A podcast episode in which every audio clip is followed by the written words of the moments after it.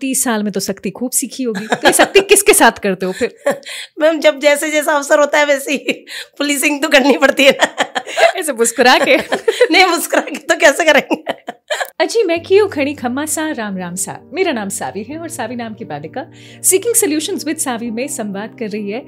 हमारे शहर के बारे में जो कई बार कई अलग अलग चीज़ों के बारे में जाना जाता है। जी हाँ कोचिंग का नाम तो डेफिनेटली है कोटा के लिए। लेकिन कोचिंग के साथ साथ बहुत सारी ऐसी बातें भी आ जाती हैं, जहाँ पर लगता है कि क्या बच्चा हमारे यहाँ पर सेफ़ है या नहीं। इस बात की ज़िम्मेदारी हमारे यहाँ की पुलिस डेफिनेटली उठाती है। और आज हमारे साथ स्टूडेंट सेल से कुछ ऐसे लोग पहुँच चुके हैं, जो बहुत करीब से इन्हीं स्टूडेंट्स की लाइफ को देखते हैं। तो हमारे साथ फ़िलहाल हैं संजू मैम। संजू शर्मा जी ए हैं और डेफिनेटली स्टूडेंट सेल जिसको शुरू किया गया था अप्रैल में उसके बारे में बहुत कुछ हमारे साथ शेयर करने वाली है। संजू मैम, कैसे हैं? मैं मैं बिल्कुल अच्छी हूँ। मैं स्टूडेंट सेल में जॉब करती हूँ और स्टूडेंटों से फ़ील्ड में जाके मिलती हूँ और उनसे, उनकी छोटी छोटी जो समस्या होती है, उनका समाधान करते हैं हम फ़ील्ड में जाके। और कोई भी जो छोटी मोटी समस्या होती है उनके मौके पे ही समाधान करते हैं उनका। अच्छा संजू मैम क्योंकि देखिए पुलिसिंग की जो एक बहुत बड़ी छवि इस बारे में होती है कि वो बहुत सख्त होते हैं और स्टूडेंट सेल में आपको बहुत नरमी भी बरतनी होती है। तो ऐसे में ये जो बैलेंस है वो थोड़ा मुश्किल हो जाता होगा। वहाँ तक तो आऊँगी पर उससे पहले ये बताएँ कि किस तरह के कॉल्स जनरली आप लोगों को आते हैं? मैम सभी तरह के कॉल्स आते हैं स्टूडेंट सेल पे। अभी तो फ़िलहाल जो कॉल्स आ रहे हैं वो सिक्योरिटी मनी के लेके आ रहे हैं। अच्छा। कि जैसे बच्चे दस महीने के लिए हॉस्टल में आते हैं और अभी दिवाली पे सब बच्चों को जाना होता है तो बच्चे जा रहे हैं खाली कर करके और चाहते हैं कि भाई उनकी सिक्योरिटी मनी वापस मिले। तो हमारे लिए अभी जो बहुत टिपिकल होता है कि हॉस्टल मालिकों को ये समझाना है कि भाई आपको उनकी सिक्योरिटी मनी लौटानी होगी। मतलब हमें दो तरफा रोल करना पड़ता है कि एक तो उनको पोलाइटली समझा के कि भाई बच्चा जा रहा है और उनको भी नुकसान हो रहा है जो। बीच में खाली करके जा रहे हैं और बच्चे का भी नुकसान हो रहा है। तो कि भाई उनको एक महीने का पैसा तो हमें दोनों तरफ़ मध्यस्थता का समाधान करके दोनों का कि उनका भी नुकसान ना हो और बच्चे का भी नुकसान ना हो और सिक्योरिटी मनी कैसे ना कैसे उसको मिल जाए तो ऐसे कोई रास्ता निकालते हैं वैसे सिक्योरिटी मनी तो हमें समझ में आता है कि एक बच्चा जब यहाँ पर रहता है तो फिनेंशियली इकोनॉमिकली जैसे भी उसे एक समाधान मिल जाए हम्म। लेकिन स्टूडेंट सेल जब शुरू हुई थी तो उसका एक मेजर रीज़न ये था कि बच्चे जो डिप्रेस्ड फील कर रहे हैं, परेशान फील कर रहे हैं, उनसे संवाद हो पाए और आप लोग उनके उस डिप्रेशन में उनकी मदद कर पाए। तो ये कितना हद तक हो रहा है? इनफैक्ट कितने कॉल्स रोज़ आ जाते हैं? मैडम, बीस से तीस कॉल रोज डेली आ जाते हैं। okay. जिसमें बच्चों की छोटी छोटी समस्या होती है। एक दो कॉल्स ऐसे आते हैं जब बच्चे डिप्रेशन में होते हैं। तो हम तुरंत उन कॉल्स को सुन के मौके पर पहुँचते हैं। जैसे कई लड़कियों ने एक दो बार ऐसे कॉल्स किए हैं कि मैं परेशान हूँ मेरे दो तीन दिन से मेरे पेरेंट्स से बात नहीं हो रही या वो खाना नहीं खा रही रूम बंद करके। तो हम तुरंत मौके पर पहुँच के उनको समझाते हैं अपने बच्चों की तरह अपनी बेटियों की तरह उनको समझाते हैं कि बेटा लाओ हम आपकी मम्मी से बात करें तो वो बताते हैं कि मेरे पेरेंट्स का फ़ोन पे बहुत टेंशन है कि मम्मी पापा चाहते हैं कि भाई तुम इस साल में निकलो ही मतलब कैसे ना कैसे तुम्हारा नीट में सिलेक्शन होना ही चाहिए। इसलिए पापा मेरे से दो दिन से बात नहीं कर रहे, मम्मी सात दिन से बात नहीं कर रही। तो वो टेंशन में आ जाते हैं बच्चे कि नहीं, अब बताओ मैम जब मेरे इस इस सप्ताह मेरे नंबर कम आए और पिछले सप्ताह तो मेरे 99 परसेंट आई थी, इस बार मेरे 80 परसेंट आई है। तो इसी बात को वो प्रेशर देते हैं पेरेंट्स कि भाई तुम्हारे टेन ये कम क्यों आए हैं? नाइन्टी जब तुम नाइन्टी पे चल रही थी तो एटी परसेंट कैसे रह गई तुम? तो पेरेंट्स उनसे फ़ोन पे बात नहीं कर पाते। जो कॉल उनके दिन में दो बार आ जाते थे या एक बार आ जाता था वो चार चार पाँच पाँच दिन तक नहीं आ पाते हैं। तो उन बच्चों को क्या टेंशन हो जाती है बहुत ज़्यादा? क्या वो किससे बात करें? अपने फ्रेंड से भी क्या बात करें? रूम पे और सब बच्चे खासकर उनकी परेशानी का कारण भी है कि बच्चे सब सिंगल रहते हैं। तो ये भी ये भी एक मेन समस्या होती है कि बच्चा अपने कमरे में एक घुटन सा महसूस करता है किसी से बात नहीं सबको पढ़ाई का दबाव है यहाँ पर। कोटा शहर में तो लगभग सभी बच्चों के पास पढ़ाई का बहुत ज़्यादा दबाव है। टेंशन तो वो बच्चे ये चाहते हैं कि हमारे कोई फ्रेंड्स ही नहीं है। ये जो हम यहाँ पर जाते हैं खाना खाने डिनर हम्म। पे तब हम थोड़ा सा बच्चों से बात करते एक दूसरे से कोई बात नहीं करते उनको अंदर ये है कि अपन बात करेंगे एक दूसरे के पास जाके बैठेंगे टाइम वेस्ट होगा। तो वो टाइम वेस्ट करने के बजाय दूसरे के रूम पे भी जाते ही नहीं इस चक्कर में। और पेरेंट्स का तो दबाव है ही सही कि भाई बच्चा एक बार में सेलेक्ट होना चाहिए। अगर एक बार सेलेक्ट नहीं हो तो हम यहाँ ज़मीन बेच के आए हैं और लोन लेके आए हैं हम तुम्हें पढ़ा रहे हैं। उनकी इतनी उम्मीदें होती है पेरेंट्स की कि वो मतलब सारी बच्चों से एक्सेप्ट करते हैं कि ये हमारी उम्मीद पे पूरा बच्चा पूरी तरह खरा उतरना चाहिए कि हमने तुम्हारे लिए लोन लिया है या ज़मीन बेची है तो तुम्हारा इस, इसी बार में सिलेक्शन होना ही चाहिए। तो बच्चे क्या बहुत डिप्रेशन में आ जाता है। तो हम हम उनको समझाते हैं बच्चों को। तो मैम आपकी सिर्फ़ बच्चों से बात होती है या फिर पेरेंट्स से भी होती नहीं हमारी पेरेंट्स से भी होती है। अच्छा। पेरेंट्स से भी हम वहाँ पर जाके मौके पे जाके पेरेंट्स से बात करते हैं। पेरेंट्स हम्म। को समझाते हैं और कई बार तो पेरेंट्स को यहाँ बुलाते भी हैं कि आप ऐसा करो दो चार दिन की छुट्टियाँ लेके आप यहाँ आ जाओ बच्चे के साथ रह के जाओ। हम्म। ऐसे एक दो मम्मियों को हमने मोटिवेट किया है कि समझाया है कि आप दो चार दिन के लिए यहाँ बच्चों के पास आ जाओ। आपकी बच्ची बहुत ज़्यादा टेंशन में है। तो जब पेरेंट्स से बात होती है और बच्चों से बात होती है। कई बार दोनों का आमना सामना जैसे आपने कहा कि बच्चे बताते हैं कि पेरेंट्स हमसे बात ही नहीं कर रहे हाँ। तो क्या ये मुश्किल हो जाता है कि दोनों को एक साथ लाया जाए? और क्योंकि देखिए कुछ बातें ऐसी होती है जो बच्चे कभी अपने पेरेंट्स से शायद अगर आप बीच में ना हो तो कभी कह ही नहीं पाएँगे हाँ। है ना? तो आप लोग कैसे वो रोल प्ले करते हैं कि जिसमें बच्चे की बात पेरेंट्स तक पहुँचा दी और पेरेंट्स की बात जो है वो भी बच्चे को समझा दी?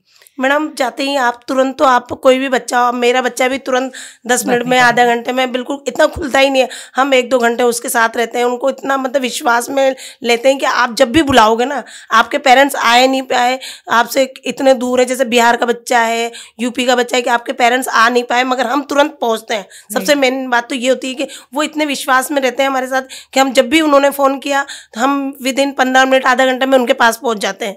तो वो हमारे से इतने विश्वास में आ जाते हैं कि वो हमें सब बात बताना चाहते हैं कि हम्म। मैम मेरे साथ ऐसा हुआ कल परसों मेरे साथ ऐसा हुआ मैं यहाँ रास्ते में जा रही थी किसी ने मेरे साथ बदतमीजी की वो जबकि अपने पेरेंट्स को नहीं बता पाते हैं वो सारी चीज़ें कि पेरेंट्स को बताएँगे पेरेंट्स कहेंगे अरे तू उस रास्ते से ही क्यों जा रहे थे? अब रास्ता है कोचिंग जाने का उसका रास्ता ही वही है।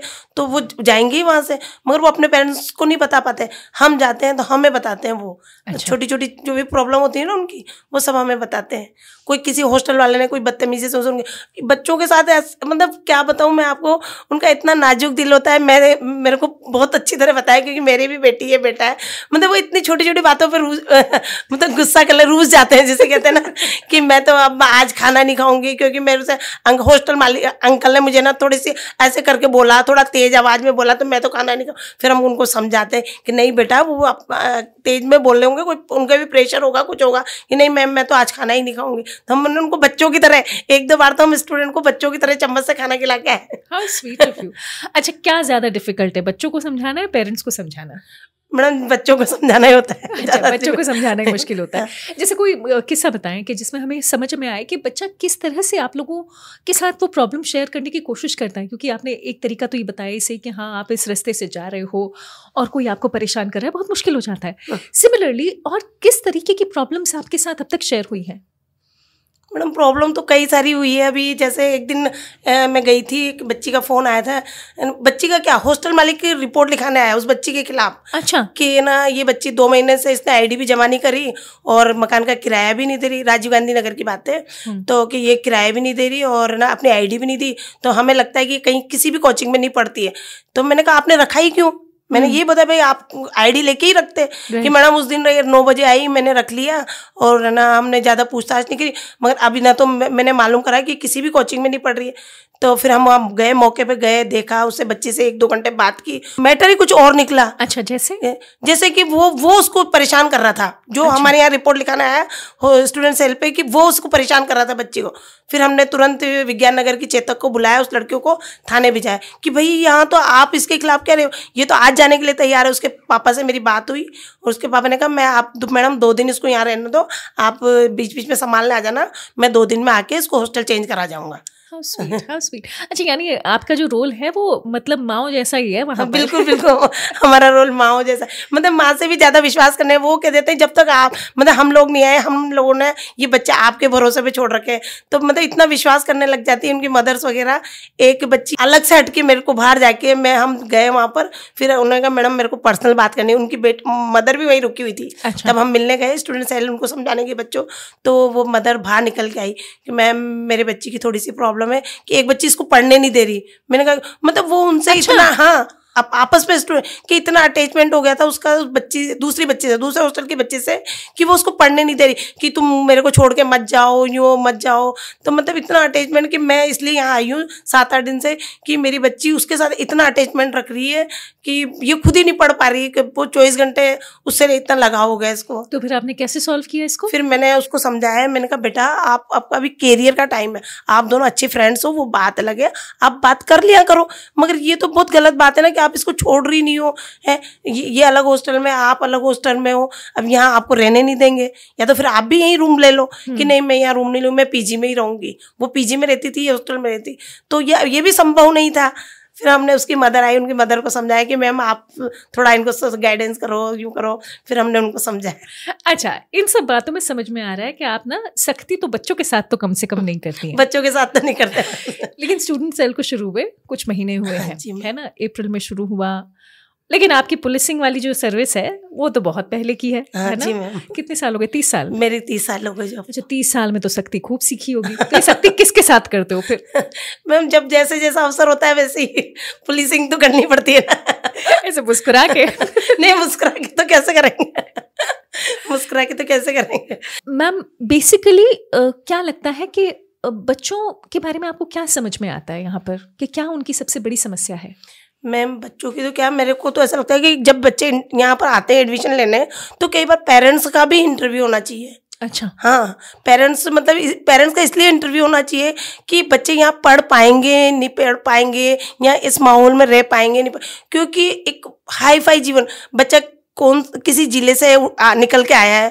वहाँ का वो टोपर है मैं मानती हूँ वहाँ का टोपर है मगर यहाँ और भी कई सारे टोपर है। तो वो क्या वहाँ के टोपर में और यहाँ सभी टॉपर है यहाँ तो तो वो क्या एक गिल्टी फील करने लग जाता कि यार मेरे वहाँ पर मैं तो यहाँ टॉपर था मैं तो फ़र्स्ट आया था वहाँ पर और मैं यहाँ मेरा तो कहीं नाम ही नहीं है यहाँ पर तो। इस फ़ील्ड में तो मेरा यहाँ ढाई सौ बच्चे बैठते हैं मैं तो सबसे पीछे बैठने में नंबर आ रहा है। तो टॉपर हम्म। टॉपर तो यहाँ दस जो छट गए और मैं तो मेरे तो ढाई सौ में पीछे बैठने में नंबर तो वो एक बच्चा क्या डिप्रेशन का शिकार भी ऐसे हो जाता है। पेरेंट्स का भी थोड़ा सा इंटरव्यू हो कि मेरा बच्चा वास्तव में नीट कर पाए। बच्चे के कुछ कम परसेंटेज आ रहे हैं और वो नीट की तैयारी करा रहे हो आप। तो वो हम्म। सारी चीज़ें पेरेंट्स को सोचना चाहिए ना कि और किसी चीज़ की तैयारी कराओ राइट right, right. मतलब सेकंड ऑप्शन होना चाहिए पेरेंट्स ये सोचे या बच्चा भी ये सोचे कि ठीक है अपन एक साल कोशिश करते हैं ये नहीं होगा तो सेकंड ऑप्शन बच्चे के लिए पेरेंट्स को भी सोच के रखना चाहिए कि नहीं बेटा कोई बात नहीं आप सेकंड ऑप्शन अपने दिमाग में बिठा के रखो। होएगा ठीक है। सभी चाहते हैं देखो हर माँ बाप चाहते हैं कि उनका बच्चा डॉक्टर इंजीनियर बने मगर नहीं बन बन पा रहा तो इसका मतलब ये तो नहीं है कि सेकंड ऑप्शन ना हो बच्चे के पास। Right, तो right. वो पेरेंट्स भी उसको ये इतना दबाव ना दे कि उनके ऊपर सेकंड ऑप्शन का कोई ऑप्शन ही ना छोड़े। Right right. और अगर मैं बच्चों की बात करूँ तो उन्हें क्या सीखने की ज़रूरत है? क्योंकि आप ऑलरेडी जानते हैं नाजुक उम्र है। आ, मतलब टीन्स में ही यहाँ पर बच्चा आता है। इससे पहले कि मतलब कुछ समझ पाए कि वो किस चीज़ की तैयारी करता है वो बाहर आ ही जाता है।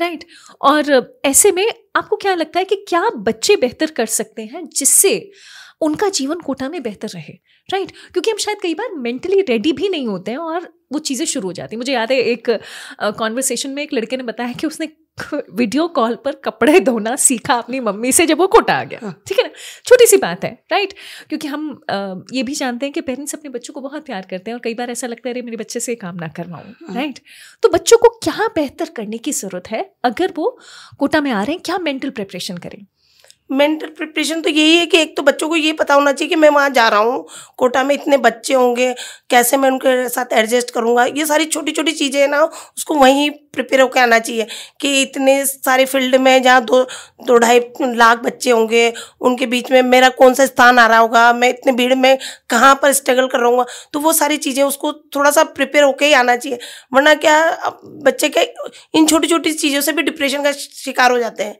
हम्म। कि मैं कहीं पर मतलब स्टैंड नहीं कर रहा हूँ कोटा में। हम्म, ये आपने बहुत बड़ी बात किया थी मैं कहीं स्टैंड नहीं कर रहा हूँ। अच्छा मैम ये भी समझाइएगा कि बच्चे को समझाने में आप लोग किस बात का सबसे ज़्यादा ध्यान रखते हैं? क्योंकि हमें मालूम है कि उसे ना तो डांटा जा सकता है और ऑफ़ कोर्स उसकी शिकायत लगती है अगर आप उसके पेरेंट्स से उसकी कोई बात शेयर कर लें तो। तो बहुत नाजुक सा मतलब मोड़ रहता है आप लोगों के लिए भी। तो आप लोगों को क्या ट्रेन किया गया था इसके लिए? कैसे आप लोगों को समझ में आया कि हाँ इस बच्चे के साथ ये हम तरीका अपना सकते हैं? नहीं, हमें ट्रेन तो कुछ भी नहीं किया गया था, मगर हम हम क्या प्रैक्टिकली है हमारे जैसे हम जो स्टूडेंट सेल के मेंबर्स हैं, तीन, चार जो गर्ल्स फैम तो हमें पता है कि बच्चों को किस तरह टेकल करना चाहिए। हमारे खुद की भी बेटियाँ हैं तो हमें उस बेटियों से किस तरह संवाद करना चाहिए? तो ये सब चीज़ें में वैसे ही जानकारी है कि थोड़ा पोलाइटली उनके मन तक जाके उनको कैसे समझाया जा, जा सकता है। पता नहीं आपको ये बात पता हो या ना हो शायद बच्चे ना आप लोगों के साथ सिक्योर ज़्यादा फील करते हैं जैसा मैं जितना समझ पा रही हूँ। क्योंकि देखिए आप प्यार से समझाते हैं उसमें तो मदरली टच है लेकिन लगता है ना कि हाँ ये मुझे बचा सकते हैं या फिर इनको हमने कॉल किया है तो शायद ये मेरी मदद कर ही देंगे। अच्छा क्या ऐसा भी होता है कि कई बार बड़ी मतलब नॉन वाजिब सी कॉल्स आती हों कि ये करवा दीजिए हमारे लिए। और आप उसे कैसे हैंडल करते हैं? कुछ आता है कई बार आता है कि मैम जैसे आज ही आया कि मैडम मेरी साइकिल गुम हो गई। अच्छा। अब स्टूडेंट सेल के मैं फिर हम ठीक है उस कॉल को सुनते हैं कि ठीक है आप ना आपकी रिपोर्ट हम लिखवाते हैं फिर हम कहाँ पर खड़े हो कहाँ पर साइकिल घूमी है और फिर चेतक वेतक को भिजवाते हैं मौके पे कि भाई एरिया दिखवाना कि अच्छा। आप उनको एरिया दिखाना हम्म। बेटा अभी किसी गाड़ी को भिजवा रहे हैं हम आप वहीं खड़े रहो आपकी साइकिल घूम गई मतलब इतना प्यार से बोलते हैं ना, तभी जाके वो थोड़ा सा आगे, नहीं तो उनको यूँ लगता है कि पुलिस वाले हमारे सुनेंगे जा नहीं सुनेंगे, हम थाने जाएँगे, मैडम हमारे सुनेंगे। तो हम कह रहे हैं, बेटा, आप वहीं खड़े रहो, जहाँ पर आपकी साइकिल थी अभी अभी गाड़ी को भिजवा रहे हैं, आप थोड़ा दिखाना आसपास कहाँ पर आपकी कहाँ पर लेके गए थे। तो फिर वो कि ठीक है मैम, हम वहीं पर खड़े फिर हम गाड़ी वाड़ी भिजवाते हैं उन बच्चों के लिए और इस तरह उनकी समस्या का समाधान करते हैं चलिए जी मेरे ख्याल से आपने बहुत कुछ जो हमारे साथ शेयर किया है उसमें बच्चों को क्या करना चाहिए क्या नहीं करना चाहिए तो, तो आपने क्लियर कर ही दिया है। बट इस मोमेंट पर अगर कोई बच्चा सुन रहा है उससे क्या कहना चाहेंगे कि स्टूडेंट सेल जो है उस पर कॉल किस लिए करें? स्टूडेंट सेल पे कॉल सभी तरह के कर सकते हैं। मैं मानती हूँ कि वो बनाई इसीलिए है कि बच्चों की प्रॉब्लम के लिए, कि कोई भी बच्चों की छोटी मोटी भी प्रॉब्लम हो, आप करिए। ट्वेंटी फोर इंटू सेवन है। कभी भी रात को, दिन को हम सेवाओं के लिए हैं, आपकी सेवाओं के लिए ही हैं।